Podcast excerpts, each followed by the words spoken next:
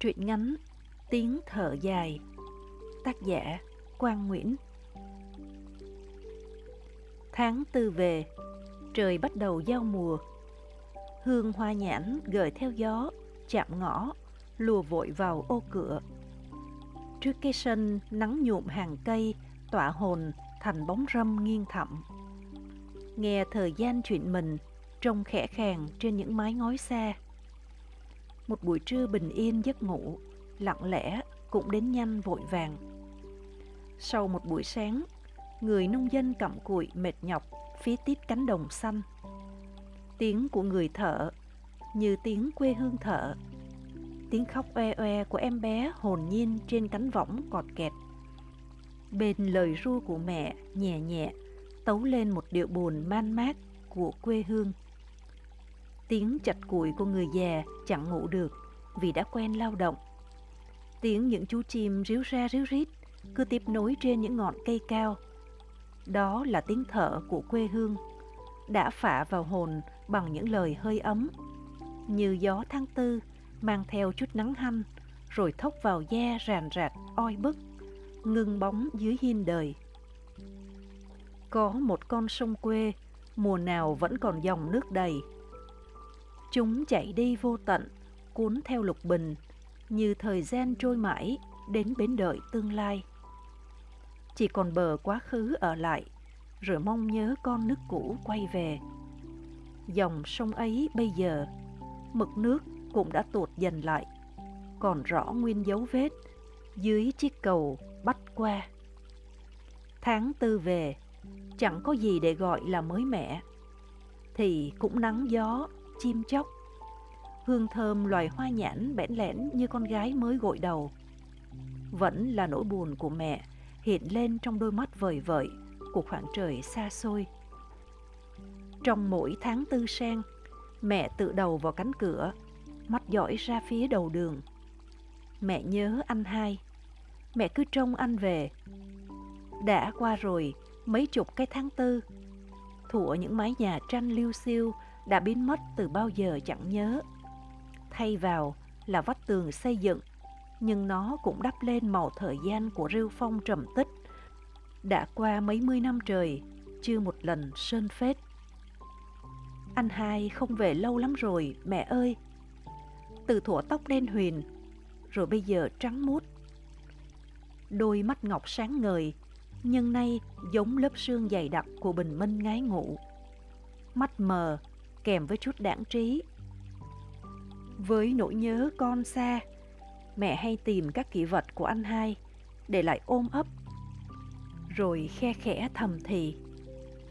Đây là cây lược chảy tóc, chiếc khăn tay con Tư tặng trước lúc đi xa và mấy lá thư của thằng chuột mới gửi từ chinh trường về nhà. Tôi cầm lấy tay mẹ, đôi bàn tay gầy guộc, những sợi gân nổi lên như đường đời nhiều ngã rẽ, dông tố đã trải qua đến bao tuổi đời. Mẹ ơi, chiếc lược, cây bút với mấy lá thư đúng là của anh hai gửi về từ chính khu. Nhưng đã mấy chục năm rồi, đâu phải mới hôm qua. Mẹ im lặng một hồi, đưa mắt nhìn quanh khắp căn nhà. Chỉ tay lên bàn thờ, rồi hỏi thật vu vơ. Ai kia? Là anh hai. Cách đây mấy chục năm khi nhận giấy bao tử từ đơn vị gửi về xã, chính mẹ nhận rồi thuê thợ họa ảnh cho anh hai để có mặt thờ. Mẹ quên rồi sao? Đó là ngày 17 tháng 9 năm 1972. Còn ảnh kế bên là cha đã hy sinh trong cuộc chiến chống thực dân Pháp. Vậy hả? Tao không nhớ gì hết. Thằng chuột và ba bay đã mất rồi mà. Dạ, anh hai đã hy sinh ở trận chiến dịch Xuân Hè năm 1972 tại Quảng Trị. Còn cha cũng đã mất trong thời kỳ trước đó. Lục quân Pháp bố ráp như thiên la địa võng trong rừng tràm. Cậu Bảy đã mang xác cha về. Mẹ kể cho con nghe mà bây giờ mẹ đã quên rồi sao? Mẹ nói ngắn gọn. Ừ, bây giờ tao mới nhớ. Rồi đưa mắt nhìn lên di ảnh của anh hai mà đăm chiêu đựng cả khung trời buồn. Tôi cũng thừa biết rằng bây giờ mẹ mới thực sự không đảng trí. Đôi khi thấy người thanh niên nào đó có dáng dong dọng từ đầu ngõ đi xuống. Mẹ vui mừng chống gậy đứng lên, bước ra nói oan oan. Thằng chuột đã về, thằng chuột đã về.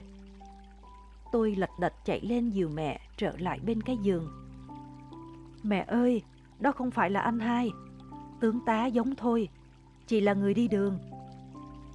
Rồi mẹ ngồi xuống thở dài, nhìn về phía di ảnh, gật đầu và nở nụ cười. Tao nhớ rồi, thằng chuột đã mất tại Quảng Trị. Tôi cũng cười với mẹ, rót tách trà thổi vù vù, đưa vào tay rồi nói thầm cùng bà. Anh hai đã lớn rồi mà mẹ cứ gọi chuột này chuột nọ. Cái tên cúng cơm đó là hồi nhỏ. Lớn rồi thì ai mà gọi vậy nữa. Lỡ chết danh thì có mà ở giá cho coi. Đầu cha bay, do hồi nhỏ anh em bay khó nuôi nên phải đặt tên vậy. Tao gọi mày mùi nhưng vẫn có vợ con đây thôi. Gọi riết, cái nó thành ra quen nên khó bỏ lắm. Thôi từ nay về sau, tao gọi anh hai mày là tượng, còn mày là nhớ, chịu chưa? Nếu mẹ có quên thì con cứ nhắc dùm. Con nói vui vậy thôi chứ mẹ gọi sao mà chẳng được. Như trong thư mấy chục năm trước anh hai có nói, khi nào đất nước thống nhất anh sẽ trở về rồi cưới chị Tư Hảo. Thì dụ hẹn hò yêu đương với chị Tư mà mẹ gọi chuột này chuột nọ thì mắc cỡ tới chết mất quá thôi. Mẹ cười hiền hòa, rồi cầm chiếc gậy khẽ nhẹ vào cẳng chân, kèm với câu cửa miệng quen thuộc khi rầy con, nhưng chan chứa tình thương. Đầu cha bay Ba từ đầu cha bay của những cha mẹ người miền Nam để la mắng con cái, nó không quá là nặng nề, hay hết sức cay nghiệt, mà ngược lại còn chứa đựng cả sự bao dung hiền hòa, nghe thương mến làm sao. Đôi mắt mẹ buồn hiu khi nhắc tới chị Tư Hạo. Mẹ nhìn ra phía bên kia bờ tre, rồi đôi mắt rưng rưng. Trong đôi mắt ấy có chứa cả một trời kỷ niệm những năm tháng không bao giờ yên bình. Khói lửa giăng kín khắp quê hương. Người người loạn lạc, đau xót cạnh đoạn trường. Bao mái nhà tranh cháy khét lẹt. Tiếng súng, tiếng bom đua nhau nổ vang trời dữ dội. Xuống hầm trú ẩn, nhắm mắt rồi nguyện cầu cho nhau. Đó là nỗi ám ảnh hãi hùng, không bao giờ quên của những người có mặt trong thời kỳ chinh chiến. Nó như một ấn khắc vào ký ức mà chẳng thể xóa nhòa. Nhớ có lần, mẹ ngồi bên cây chõng tre hút thuốc với uống trà. Thấy những giọt mồ hôi lấm tấm trên gương mặt xương sậu. Tôi đi tới đưa ngón tay bật quạt gió để mẹ được mát mẻ động cơ của máy quạt lâu ngày bị khô nhớt, tạo ra tiếng âm thanh ẻ ẻ. Bỗng nhiên, mẹ nắm lấy tay, rồi nói nhanh vội vàng, gương mặt đầy hốt hoảng lo lắng. Thằng chuột, thằng mùi đâu? Nhanh lên các con, đi xuống hầm trú ẩn. Máy bay của địch đang ở đây rất gần. Chúng chuẩn bị thả bom đó. Tôi hiểu, dù đã trải qua mấy chục năm, nhưng mẹ còn ám ảnh lại thêm cái chứng bệnh, lúc đảng trí lúc không. Thương mẹ quá, tôi thông cảm, ôm bờ vai nói khẽ và dỗ dành. Mẹ ơi, đó là tiếng của cái quạt gió. Bây giờ là thời bình rồi, mình không cần phải đào hầm trú ẩn như mấy chục năm trước nữa. Mẹ thở dồn dập, đôi tay còn đang run, gương mặt sợ hãi, nói tiếng được, tiếng mất. Hòa bình rồi hả? Dạ, hòa bình rồi. Đúng vào ngày 30 tháng 4 năm 1975. Không còn chiến tranh nữa. Sao chữ thấy thằng chuột về? Rồi mẹ cũng bình tĩnh. Mọi chuyện cũng trở lại như lúc ban đầu. Mẹ quét vôi vào lá trầu, bỏ thêm hạt cau rồi đưa vào miệng nhai.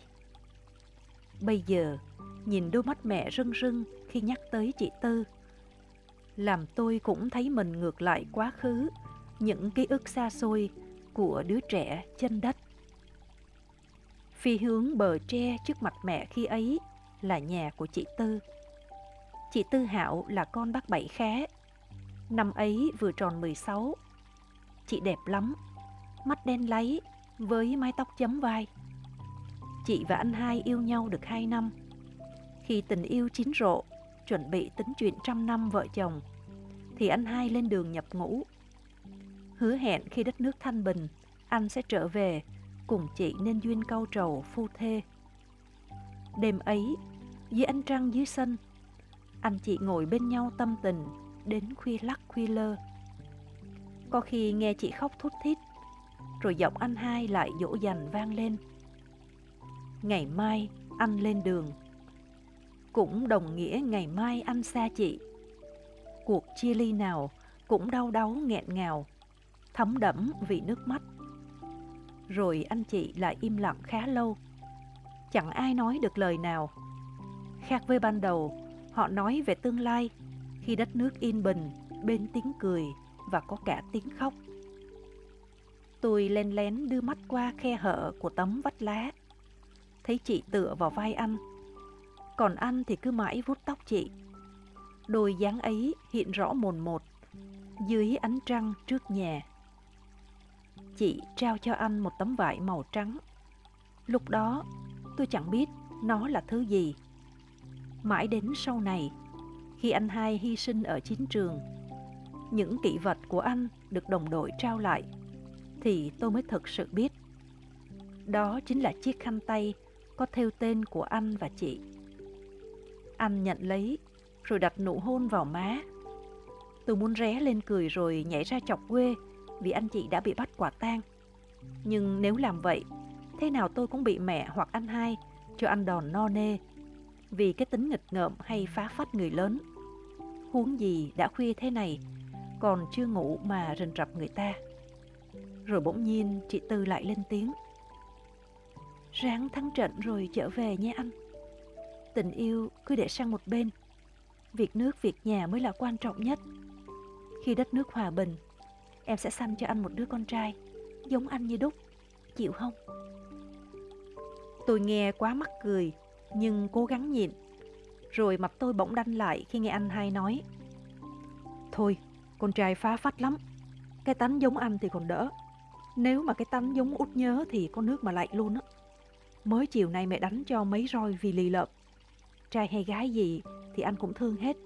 Vì đó là con của chúng mình. Tôi nói thầm trong bụng. Chia tay với người yêu để mai lên đường không lo. Bày đặt còn ngồi đó nói xấu rồi anh chị lại im lặng như lúc ban đầu. Khi thì nghe chị khóc, chị kéo vạt áo bà ba lên để lau nước mắt. Rồi tiếng nổ của bom vang lên trong xóm trên ầm ầm. Anh và chị Tư cùng hét lên một lượt. Vào hầm trú ẩn bà con ơi, máy bay của quân địch đã tới. Mẹ cầm ngọn đèn dầu chạy ra trước sân, rồi bốn người nhanh chân vào hầm trú ẩn Máy bay rời đi. Một lát sau, tiếng súng cuối cùng cũng vừa dứt, trả lại cái tĩnh lặng như lúc mới ban đầu. Sáng đó, anh hai đi lên đường tổng quân. Được hơn nửa tháng thì nghe tin chị Tư Hạo gia nhập vào thanh niên sung phong, đóng quân ở quê nhà. Chị hy sinh trong một lần máy bay quần thảo không kích ở sông Dừa của cái xóm giữa. Rồi thời gian sau, căn nhà của chị. Máy bay bị bắn hạ rơi xuống, trúng làm gia đình chị chết sạch cả sáu người. Căn nhà thành tro tàn, cũng biến mất từ ấy. Bây giờ, phía trước mặt mẹ chỉ còn là một khoảng trống mênh mông và những nỗi buồn hiu hắt lại tái hiện về tâm trí rõ ràng như mới vừa hôm qua. Ôi, quê hương mình thời gian ấy điêu tàn trong khói lửa đạn bom những mái nhà tranh bốc cháy. Người la hét, tháo chạy, kẻ khóc ngất thảm thiết, miệng gọi tên người thân. Khi tiếng súng tạm yên, máy bay ngừng oanh tạc, là những xác người lẫn bị thương nằm la liệt từ đầu làng cuối thôn. Thật hỗn độn hãi hùng, cảnh tượng ấy xa vời lại về trong mắt mẹ. Nỗi buồn của chiến tranh nỗi buồn của mất mát, ly biệt. Cứ mỗi độ tháng tư sang, lại chặn lòng nhớ anh hai. Nhớ luôn những anh trai làng đã ra đi, không bao giờ trở lại. Khác với lời hứa hẹn khi đất nước hòa bình sẽ trở về như trong thư đã nói. Bây giờ đã hòa bình, thế bóng dáng các anh đâu khi quê hương còn đợi. Mẹ già vẫn chờ trông. Có một lần tôi nằm mơ thấy anh hai tượng trở về dưới cái bóng xanh xưa. Anh mặc đồ lính, trên vai mang theo chiếc ba lô. Anh đứng tần ngần, nhìn qua nhà chị Tư Hạo, rồi quay lưng đi chẳng nói một lời nào. Giấc mơ ấy giống hệt lúc anh lên đường, chuẩn bị đi đánh giặc. Tôi nhớ mãi lúc ấy, gương mặt anh rất buồn.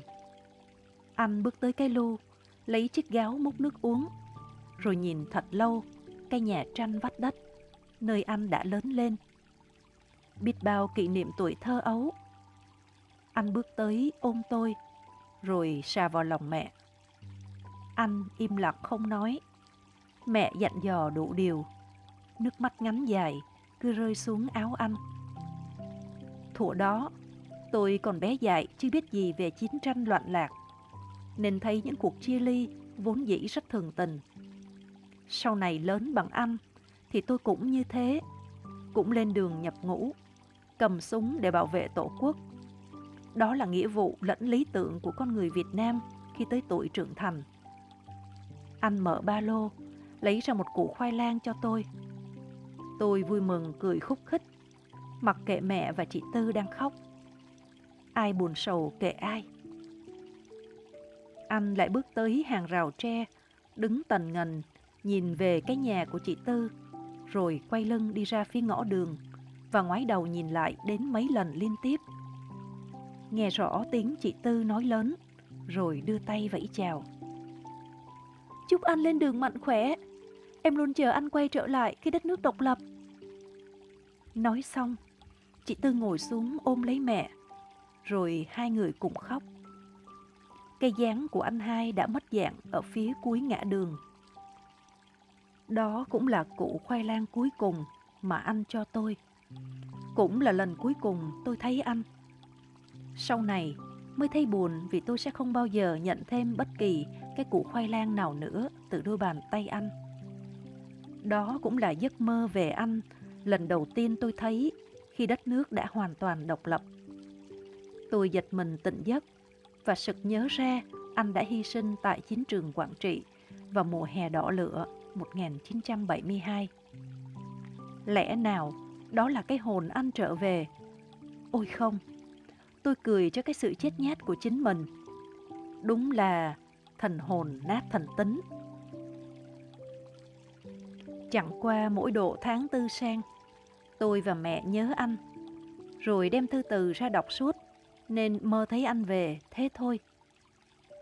Hỡi những con đường quê hương, mì có nhớ dấu chân của những anh trai làng năm xưa đã in nát dấu chân.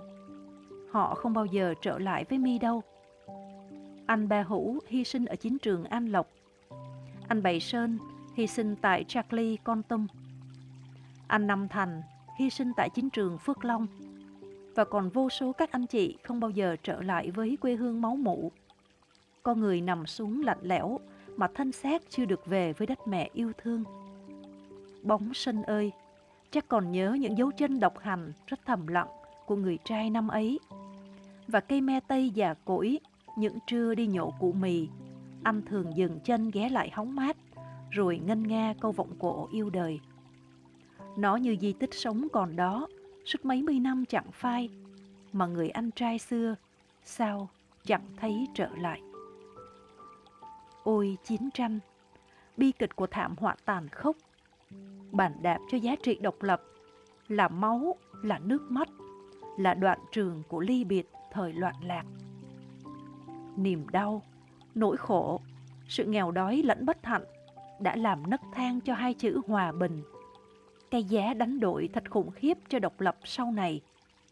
Dù bên thắng hay bên bại cũng đổ máu như nhau. Những người lính không bao giờ trở lại, gợi nắm xương tàn ở nơi xa lạ mà chẳng phải là quê cha đất tổ. Những bia mộ không tên trở thành vô danh. Những người ra đi khi tuổi xuân còn đang xanh tốt bỏ cha bỏ mẹ lên đường đánh giặc để giữ gìn non sông. Các anh ngã xuống, máu xương hòa lẫn với đất. Đất nước còn đây. Hồn thiên các anh còn mãi lời tri ân. Tháng tư về, màu nắng thêm rực rỡ. Quê hương đổi mới một chiếc áo huy hoàng. Những bà mẹ nhớ con vì lời hứa sẽ trở về khi đất nước toàn thắng. Mẹ mong, mẹ chờ, ngồi tựa đầu vào cửa ngó xa xa, rồi nước mắt rưng rưng. Chị nghe mòn mỏi những tiếng thở dài trút vào hiu quạnh với không gian tháng tư. Chiến tranh đã qua, nhưng niềm đau và sự mất mát sao cứ còn ở lại dẫu qua bao thời gian. Tháng tư đến là nỗi buồn của mẹ, nỗi nhớ anh hai cứ theo tiếng thở dài. Mẹ hay đảng trí, hay làm trước quên sau. Nhưng sau chuyện năm ấy, cứ như thước phim quay chậm trong tâm trí mỗi độ tháng tư sang bên những tiếng thở dài.